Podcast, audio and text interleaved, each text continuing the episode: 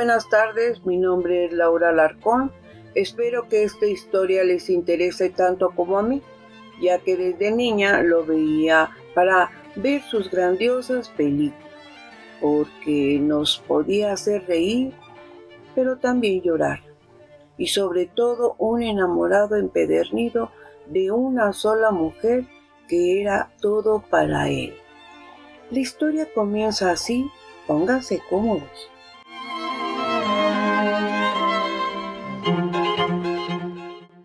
Joaquín Pardavé Arce nació en Pénjamo, Guanajuato, el 30 de septiembre de 1900. Fue el mayor de tres hermanos, José, ya fallecido, que fuera actor, y Julia, que radica en Madrid, España. Joaquín Pardavé falleció el 20 de julio de 1955 en la Ciudad de México. Fueron sus padres Joaquín Pardavé, actor de gran renombre, y Delfina Arce, notable cantante de zarzuela. Vivió en la ciudad de Monterrey, Nuevo León, en los años de 1916 y 1917, el resto en la Ciudad de México. Estudió primaria en la escuela San Luis Gonzaga, secundaria y preparatoria en el Vasco de Quiroga a los 15 años de edad tomó un curso de pintura en la Escuela de San Carlos. Su carrera de actor la inicia muy pequeño, ya que sus padres lo sacaban en brazos al escenario. Su primer papel lo obtuvo a los cuatro años de edad, en la obra La cara de Dios. Como compositor, comenzó a escribir cuando contaba con 16 años de edad. Fue el mismo año en que falleció su madre. Joaquín dejó los estudios para trabajar y sostener a sus hermanos. En esos días compuso la canción Mi Carmen para su novia.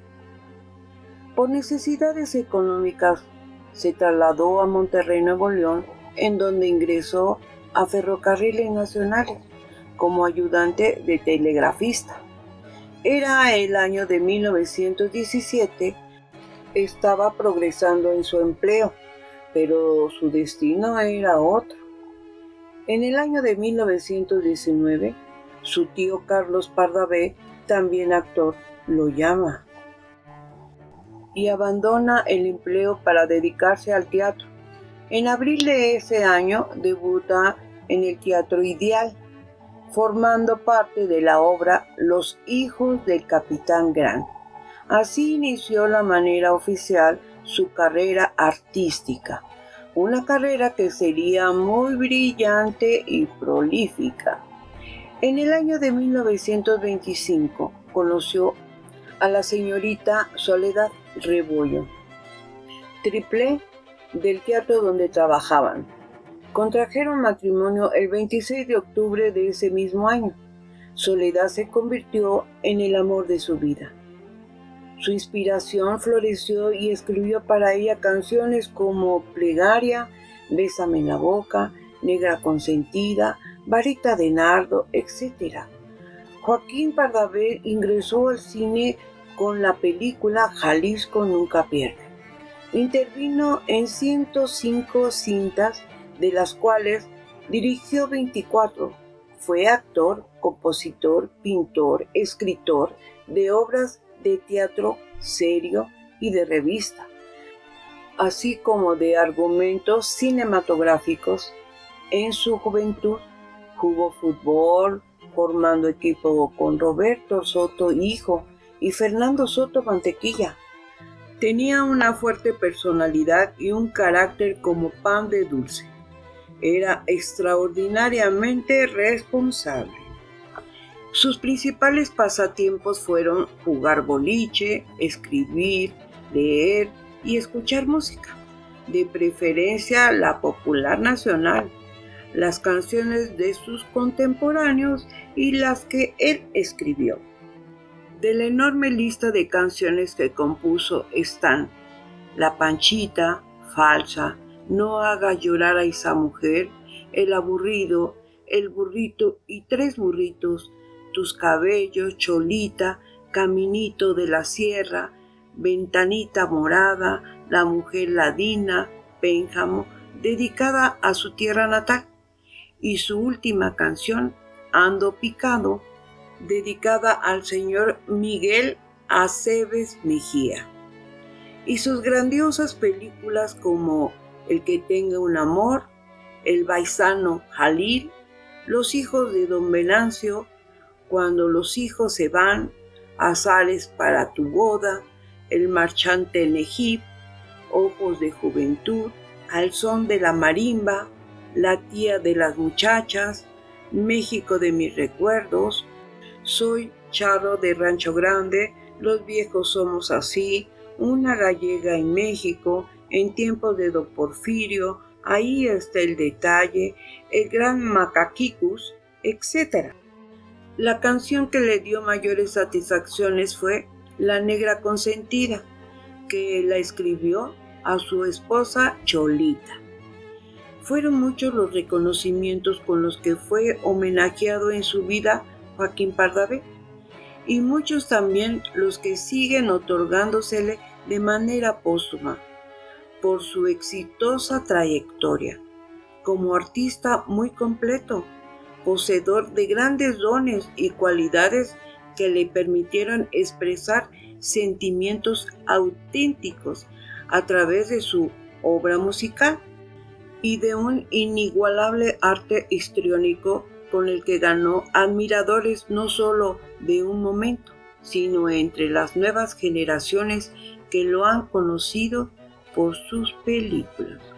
Una ocasión inolvidable y emotiva fue cuando recibió una medalla y diploma por sus 50 años de actor.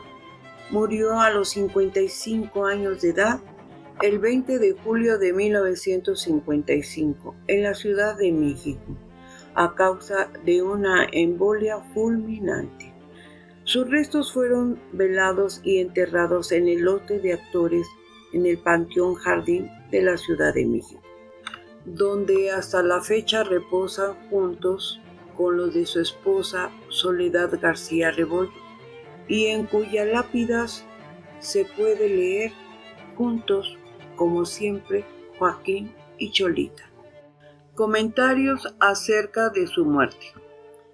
El periódico El Zócalo publicó que el actor había sido enterrado vivo luego de una prolongada agonía, lo cual se descubrió debido a que sus familiares lo habían desenterrado para buscar el testamento que se encontraba en una de las bolsas del traje negro con el que había sido enterrado.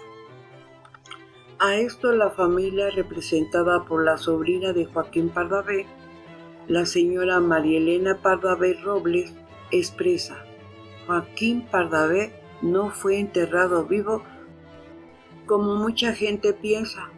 Sus restos jamás han sido exhumados, ni siquiera cuando su esposa falleció mi tía Soledad ocupa un lugar en la misma tumba, pero sus restos de mi tío no fueron exhumados. Insistimos que jamás se ha abierto su caja. Así, desmentimos categóricamente los rumores que circulan.